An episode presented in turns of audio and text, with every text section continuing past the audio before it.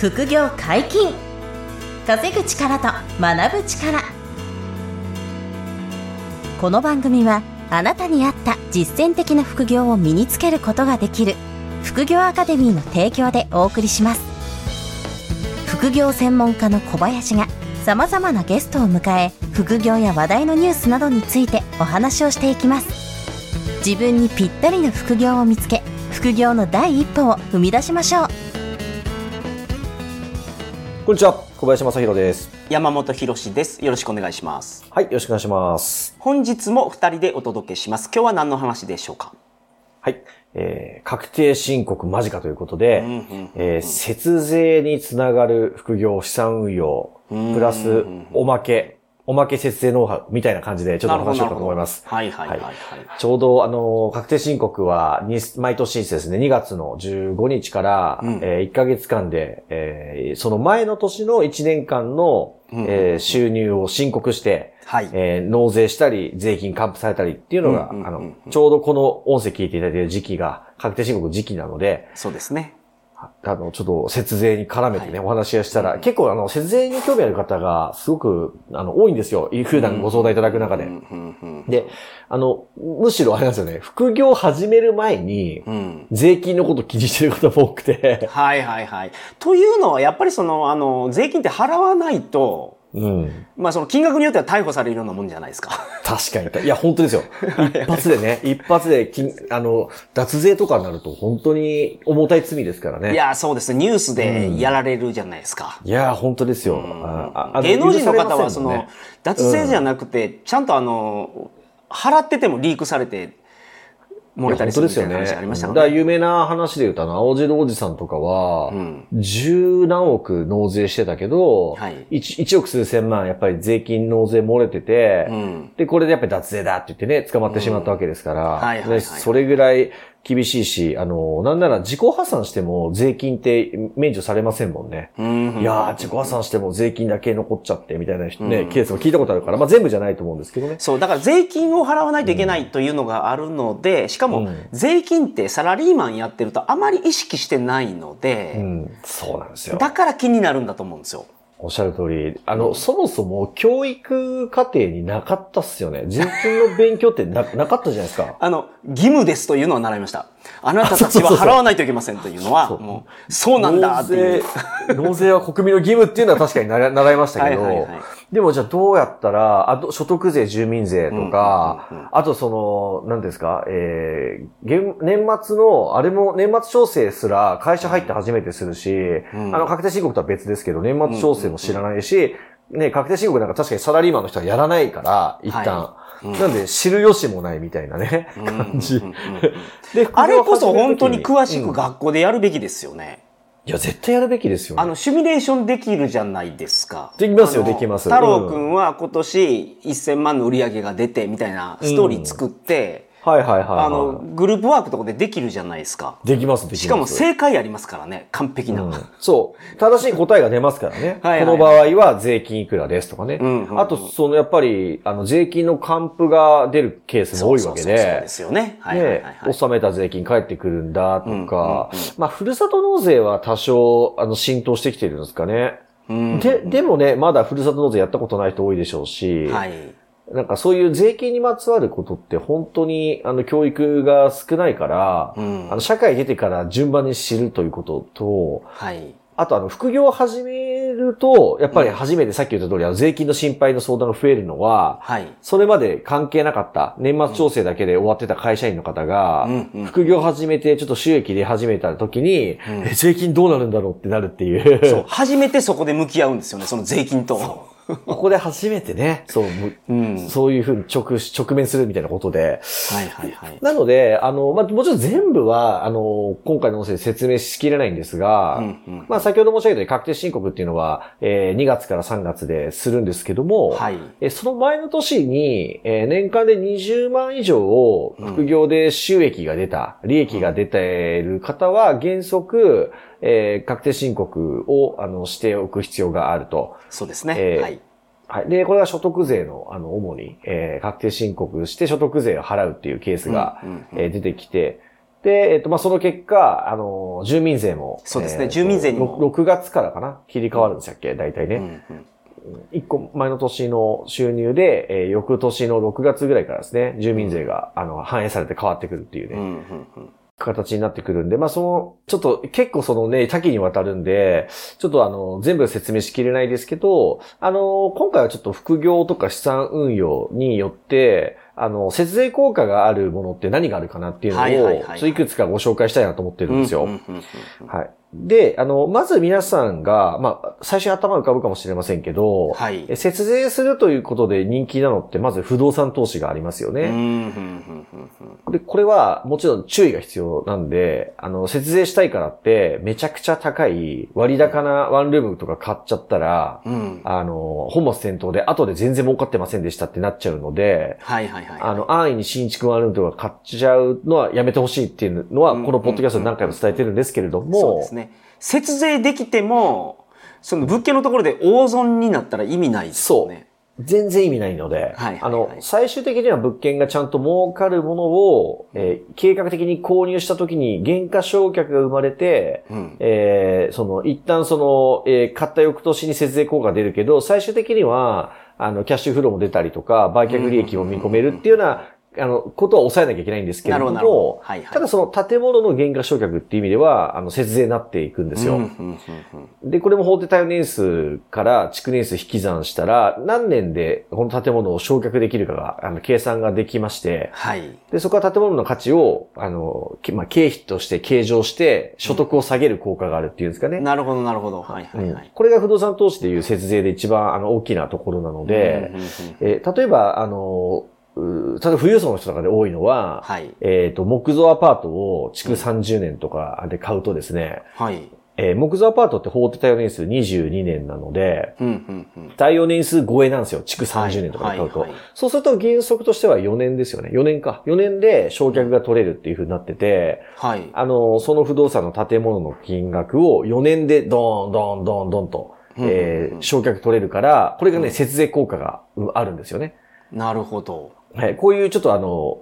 税金対策みたいなのも不動産って使われるケースもかなりあるんですけど。その木造のさんじゅうねんっていうのは、うん、その、全然問題がないという物件だからということですか？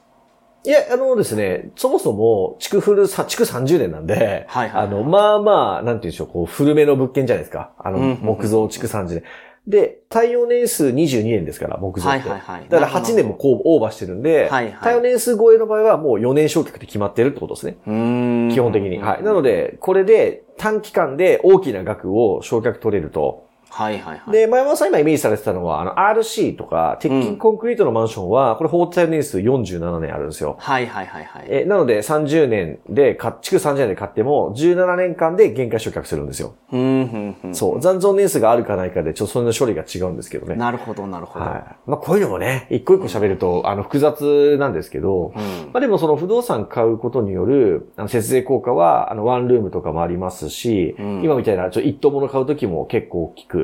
あの節税効果が見込めますよと、うん、だからその本業ですごく収入がある方が節税のために不動産投資をやるっていうことはありますもんね、うんうん、ありますあります、うんうん、はい。なのでこういう節税の仕方もあるんだというのは知っといていただきたいですね。ただ買うときさっき言った通り、あの高いもの買っちゃダメなんでそもそも、うんうんうんうん、ここは本当にくれぐれも注意していただきたいし、まあそういう時はちょっとご相談いただいた方がいいかなと思うぐらいそうですね、ちゃんと勉強してから、えーそうなんです。勉強してからそれは物件選んでいただきたいですけど、まあこれが一つですね、はい、不動産投資による節税。で、あと最近すごく人気なのは、はい、あの、まあ装置とか設備っていう感じですけど、うん、えっと、一つは太陽光発電。はあはあはあ、なるほど。えーあの、これは、いわゆる太陽光のパネルを買って、うんうん、で、売電収入を得るっていう仕組みですよね、うんう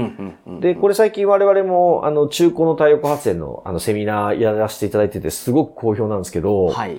この太陽光発電は節税効果がすごくあるという形なんですよ。で、はい、一つは、あの、不動産と一緒で、減価償却っていうのがありまして、うんうんはい、で、えっと、にせんまんぐらいの、例えばパネルを買ったら、うん、えっと、まあ、残存、例えばですけどね、例えば、えー、じゅうごねん残ってるとして、償却期間じゅうごねん残ってるとしたら、中古の太陽光パネルの話なので、うん、そうです。残存期間っていうのがあるってことですよね。あるんです。はい。はいはい、でこれ買う物件によるんで、例えばで言うと、うん、えにせんまんの物件をじゅうごねん償却できるとすると、はい、だいたい、えっと、月、年間でひゃくにじゅう、さんじゅうまんぐらいですか ?ひゃくさんじゅう 万ぐらいか。うんうんうん、えー、ぐらい、ひゃくさんじゅうまんぐらい、あの、毎年、えー、減価償却取れるんですよ。なるほど、なるほど。はい。で、これが、要は所得を圧縮する効果ができて、うん、例えば、えっと、この間、とある方が、年収せんにひゃくまんぐらいの方が、はい、えー、にせんまんちょっとの、あの、太陽光発電システムを投資したんですよ。中古のやつですよね。中古です、中古です。はいはいはい、えー、中古の太陽光発電のシステムを買ったと。これもう、はい、ほぼ、ほぼフルローン出るんですね。うん、こうフルローン出るっていうのがすごいですよね、本当に。そうなんです。自己資金ほとんどゼロか、出しても数十万円ぐらいで買えるんですね。うんうんうん、それで全部、あとはローンが出て、金融機関の融資が出て、うん、で、えっと、所得税がきゅうじゅうまんぐらい返ってくるんですよ、いちねんに。はいはいはいはいはい、はい。あの、それぐらい年収高い人だと。還付で。はいはい。還付で。還付で。それはいろんなちょっと経費の積み方があって、うんうん、あの、結論としてはね、きゅうじゅうまんぐらい、あの、税金還付受けたんですね。はいはいはい、で、でかいですよね。あの、いちねんかんにきゅうじゅうまん返ってくる、うん。納めた税金が返ってきたってことですからね。うんうんうん、なんで、そういう、あの、効果が出ながら、あとは毎月売電収入が入ってくる。はいはいはいはい。っていうんで、もう節税効果がすごいのと、あの、毎月のストック収入がちゃんと作れるというのと、うん、あと節税じゃないかもしれませんけど、はい、あの、消費税が返ってくるっていうのがまたすごくて、うん、あの、節税っていうのかな、消費税還付だから、あの、一回納めてた税金が返ってくるっていうのが、太陽光発電の特徴でして、その消費税がにせんまんのパネルだとにひゃくまん消費税が乗るんで、にせんにひゃくまんで買うんですけど、うんうん、で、にせんにひゃくまんほぼ全額ローンが出ますと。はい。なんですけど、翌年確定申告すると、えー、にひゃくまんが返ってくるんですよ。すごいですよね、それ。そうなんです。還付されるんです、消費税が。うん、これが、あの、太陽光発電は認められてて、消費税還付っていうのは受けられるんで、えー、まあ、あの、買うパネルの規模によりますけど、ひゃくごじゅうまんからさんびゃくまんぐらい、あの、一気にガーンって返ってくるんですよ、お金が。その消費税還付が認められているものっていうのは、うん、その何があるんですか、うん、これはね、どんどん減ってるんですよ。あのー、不動産とかちなみにどうなんですか、ね、え、えっと、昔はあったんですよ。昔は、あの、不動産投資も、えー、ちょっと細かい話するとあれなんですけど、えー、課税売上っていうのを上手に作ることで、はい、建物の消費税が返ってくるっていう消費税還付のスキームが昔あったんですね。なるほど、なるほど。これはもうすごかったんですよ。建物代いちおくだとしたら、いちおくせんまんですか。そう。で、せんまんえんが返ってくるっていうやり方があったんですよ。はいはいはいはい。で、これも今ダメになっちゃったから言うと、はい、あの、自動販売機とか、あの、金、うん、あの、ゴールド、金の取引とかを、あの、その自分、同じ会社で、はい、同じ人が や, やることで、課税売上を作ることで、うん、あの、不動産って家賃収入って消費税かからないんですけど、はい、あの、課税売上を作る課税業者になることで、うん、えー、不動産の建物の消費税を満額還付受けるっていう技があったんですよ、昔。昔は。はあ、はあはあ、昔はあった。で、これで本当にいっせんまんとかにせんまん返ってくるんですよ。あの、うん、いちおくのせんまんとか。払った税金が返ってくるんですからね。そう、そうなんです。めちゃめちゃでかいですよ。うんうん、もう、それで、あの、消費税還付が当時人気だったんですけど、はい、あの、これはもう今できなくなっちゃいました。うん、結論としては。だから言ってるんですけど、はいはいはい、もうこれは不動産投資で消費税還付受ける術はもう今なくて、うん、あの、まあ、要するにその、まあ、税務署っていうんですか、国税っていうかが、ルールを変えて、できなくなってきたから、うん、今、消費税還付受けられるのって、あの、今、太陽光発電と、あと僕の知る限りは、はいはいはい、あの、輸出のビジネスやってる方々、うん、ああ、そうかそうか。輸出、外に出したやつはそうですよね。うん、そう、あれはそう、あの、アメリカ海外に売ってるから消費税違うでしょって言って、還付が受けられてて、うん、ぐらいかな、うん。あの、他はもうほぼダメですね。なるほど。まあ、小林さんはそのメーカーで輸出の仕事をされてたんで、そういうこともやられてたんですね。そうそうです。そ、そこでよくその話はあったんですけど、はいはいはい、なんで、その二つぐらいですよ、今多分できる。なるほど、なるほど。いわゆる我々みたいな一般の人が、あの、手にできる消費税還付ってそんなもんで、だから太陽光発電はそういう意味では残される、まあ、それぐらいすごいものですよね。はい、そうなんですよ。一気に資金が増えるので。うんうん、だからさっきの話で言うと、うん、フルローンで借り入れて、うんうん、消費税還付が受けられるってことは、うん、手元に現金残るってことですもんね。お金が増えます。にひゃくまんとかさんびゃくまんお金が増える。すごいですよね。しかもその借金はバイデン収入が返してくれるんで、うん、消費税込みで全部ローン出るから、はいはいはいはい、あの、バイデン収入で返せるから、うん、あの、すごくお金が増えるんですよね、そういうの。で、毎年所得税還付も受けていくから、うん、そう、すごいね、効果があるんで、年収よんひゃくからごひゃくまん以上の方は、今、融資出る可能性が高くなってるんですよ。うん、まあ、このセミナーも、副業アカデミーのセミナーにありますので、うん、興味がある方は。そうです。お聞きください。はい、見てください。ぜひ、ぜひお願いします。あと、一個だけ言っとくと、はい、あの、レンタカーの事業の話も何度か、ポッドキャストさせていただいてまして、あれ、車買っていただいたら、それを我々がオペレーションするっていうんで、ちょっとおかげさまで、あの、人気がすごすぎてですね、うんうん、キャンセル待ち状態に今なっちゃってて。すごいですね。レンタカーのキャンセル待ちはなかなかですね。えー、そうなんです。すごくて。いや、あの、はい、投資したい人の方の、あの、あ、なるほどなるほど。キャンセル待ちがすごいです。あの、予約状況も順調なんですけどね、もちろん。はいはいはいはい、あの、レンタカーの予約取ることもいいんで、いい感じで順調なんですけど、うん、オーナーになっていただきませんかっていうのを説明会やったら、うん、あの、まあ、簡単に言う、まあ、例えばざっくり言うと、えー、におく、におくえんぐらいは車買っていただける枠があったとしたら、はいはい、これに対してごおくぐらい買いたい人来ちゃったみたいな。こんな感じだったの。それぐらい反響いただいたんですけど。そうか、駐車場の奥スペースがあるんで、なんぼでもっていうわけにはいかないんですよ、ね。そうなんですよ。あの、あとちゃんと稼働させてから行くので、あの、あ、そうかそうかそうか、そう、あの、もうなん、好きなだけ受け放題っていうと、あの、責任があるので、我々もしっかり丁寧にやってるんで、うんうんうんうん、決まったキャパで止めなきゃいけな、いけないので。なるほどなるほど。で、もうそれがあっという間に埋まっちゃったんですけど、はい。で、な、なんでそんなに人気だったかっていうと、節税効果がすごいからなんですよ。うーん。そう。で、これも、あの、先ほど言った減価償却っていうもので、うん。あの、大体、えっとですね、よ、よ、車をよねん落ち以降で買うと、要は中古車でよねん、ごねんの中古の車を買うと、はい、えっと、いちねんから、うん、まあ、最長でもさんねんにまたいでなんですけど、うん、いちねんからさんねんで買った車の金額が損金で落とせるんですよ。うんうんうん、新車を買うと、そんなに大きい金額乗せれないってことですよね。うん、あのね、そう、ろくねんです。ろくねんで償却なんで、はいはい、えー、例えば、えっと、にひゃくまんの車だとさんじゅうなんまん、さんじゅうなんまんみたいに毎年償却になっちゃうんですよ。しかできないってことですよね。ひゃくまん乗せようと思ってもできないってことですよね。で、できないんです。で、それを中古車でごねん落ちぐらいの車をにひゃくまんで買えば、はいはい、これ買うタイミングと決算の時期によるんですけど、はい、法人だったらいっきかにきでもうほぼ全部落とせるんですよね。うん、えー、なのでそうするとにひゃくまんドンと落とせるから利益が圧縮できて、はい、うん、で、その買った車が毎月レンタカー売り上げを作ってくれるっていうんで、うん、もうすごい神みたいなスキームなんですよ。うんうんうん、そう、だから僕ももう今ごじゅうだいぐらいこの数ヶ月で買ったって前も言ったと思うんですけど。まさかの車はもう何台持ちになったんですか今。そう、もうね、車、すごいっすよ、そういう意味では。僕ごじゅうなんだい持ってるのよ。すごいっすね。そう、アホみたいに買ってますからね。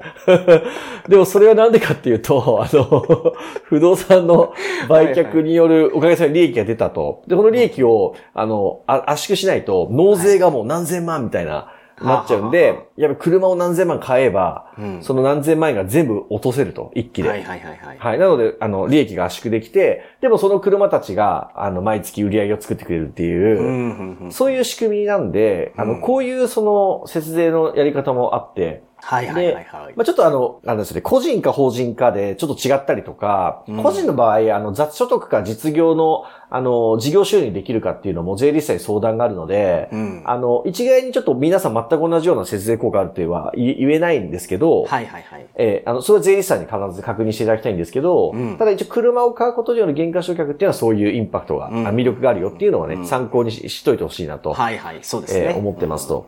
ちょっといろいろあるんですけど、で、もう一個だけちょっと、あの、追加で、あの、裏技じゃないですけど、はい。副業アカデミーの受講生の皆さんの、あの、うん、お話聞いてるとこういうことされてる方多いなっていうのを最後にシェアしたいんですけど、はい。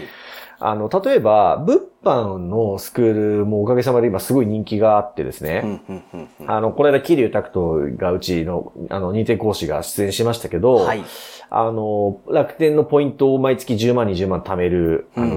んうん、楽天ポイントセドリもあれば、はい、あの、普通に Amazon で商品販売して、日本円を稼ぐ Amazon 物販のノウハウとか、うんうん、あとメルカリで物を売るメルカリ物販とか、いろんな講座のうちあるんですけど、で、ねはいはい、で、これを学ぶときに、副業アカデミーの講座に入っていただける方が毎月いらっしゃると、うん、ありがたいことに、はいうん。で、これはあの、皆さんにノウハウとかお教えしたり、あの、環境を作っているんで、ちょっと料金いただいて、あの、皆さんにやり方をお教えして、結果出してもらうんですけど、はいこの講座代金が節税になるっていうのを皆さん知らない方多いんですよ。これどういうことかっていうと、その物販のその副業で実業を始めますよね、事業を、うんうん。その事業の所得を作るために、このスクールで学びました。うんうんうん、例えばにじゅうまんえんにしましょうか。うん、えー、まあ半年で約、まあじゅうはちまんえんぐらいなんですけど、うち、あの半年で、はいはい、じゅうはちまんからにじゅうごまんぐらいか。まあざっくりにじゅうまんとしましょうかね。はいはいはい。じゃあにじゅうまんえん学びましたと。うんうん、で、この学んだことで、この物販をやりましたと。うん、で、言った時には、このにじゅうまんえんは、あの、経費として認められるわけですよ。そうですね。うんうんうん、で、これを確定申告すればいいんですよ、皆さん。うんうん、そしたら、あの、自分の所得とか含めて、あの、税金の、まあ、コントロールと言いますかね、節税の効果が出る場合もあるし、うん、あの、物販の利益がめちゃめちゃ出てるならば、うんうんうん、その利益の圧縮に当然できるわけですよ。はいはいはい。そうですね。なので、そう、そういう、実は、あの、そういうところも知っておけば、うん、あの、皆さんの、その、節税になり得ると。えー、いうことで、受講生皆さん結構これは、あの、税理士さんに相談しながらですけど、あの、経費計上してる方が多いんですよ。うーん、まあそうでしょうね、うん。これ副業アカデミーだけじゃなくて、普通にその会社でセミナーを受けに行った時って会社が、そうです。あの、お金を出してくれているんですけど、それ、まあそれと全く一緒の感じ。同じ、うん。もうおっしゃる通り、全く同じ話なんで、はい、あの、例えば不動産で言えば、あの、不動産を物件買うために、口座入りました、うん。うちの不動産投資口座入りました。うん、これも経費計上皆さんしてますし、物件見に行くための交通費、うんうんうんね、これも経費計上していきますし、すで、うん、に物販やられてる方が副業アカデミーの物販講座を受けて、うん、でそれでやるのも OK ですよね。OK ですよ。もちろんもちろん OK です、うん。だってその収益を生むためにあのかかった経費なんで。そうですよね。うんうん、はい。あとはそういう打ち合わせ。えー、物販でも不動産でも何でもいいんですけど、それに関連してなんか業者さんと打ち合わせして食事したとか、うん、そういう打ち合わせした交際費。っていうか、あの、交際費の中で、食費、食事も、ちゃんとそこに関わっているものだったら、うん、あの、経費で認められるわけですから。はい。そうですね。うん、まあ、もちろん税理士さんに相談はしていただく必要ありますけど、うん、あの、そういうふうに、あの、節税、節税、効果を、うん、あ、節税効果を出すってことはできますからね。うんうん、はい。で、こういうのも意外と知らない方もまだまだ多くて。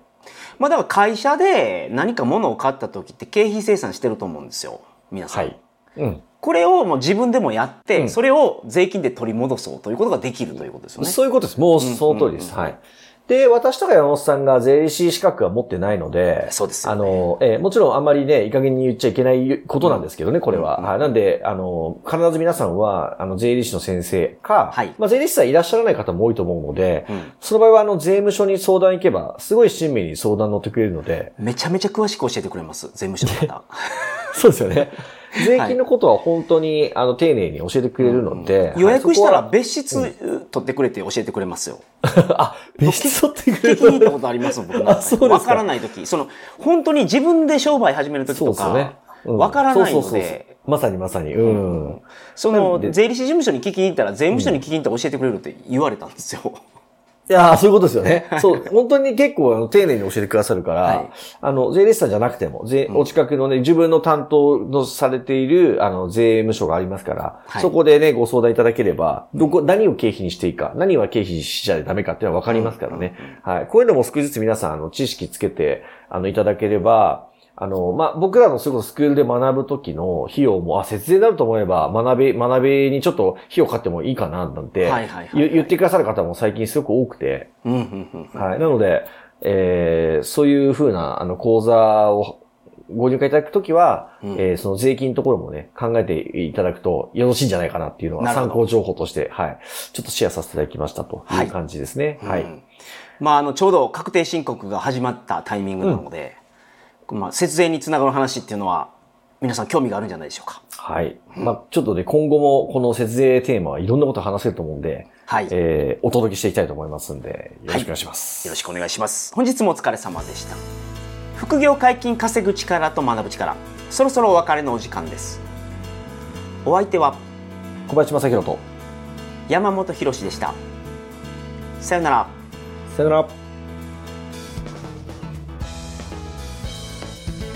ここまでお聞きいただきありがとうございました。小林が学長を務める副業アカデミーでは無料オンラインセミナーを開催しています。様々な副業について初心者の方にも分かりやすく説明しておりますので、安心してご参加ください。詳しくは副業アカデミーで検索ください。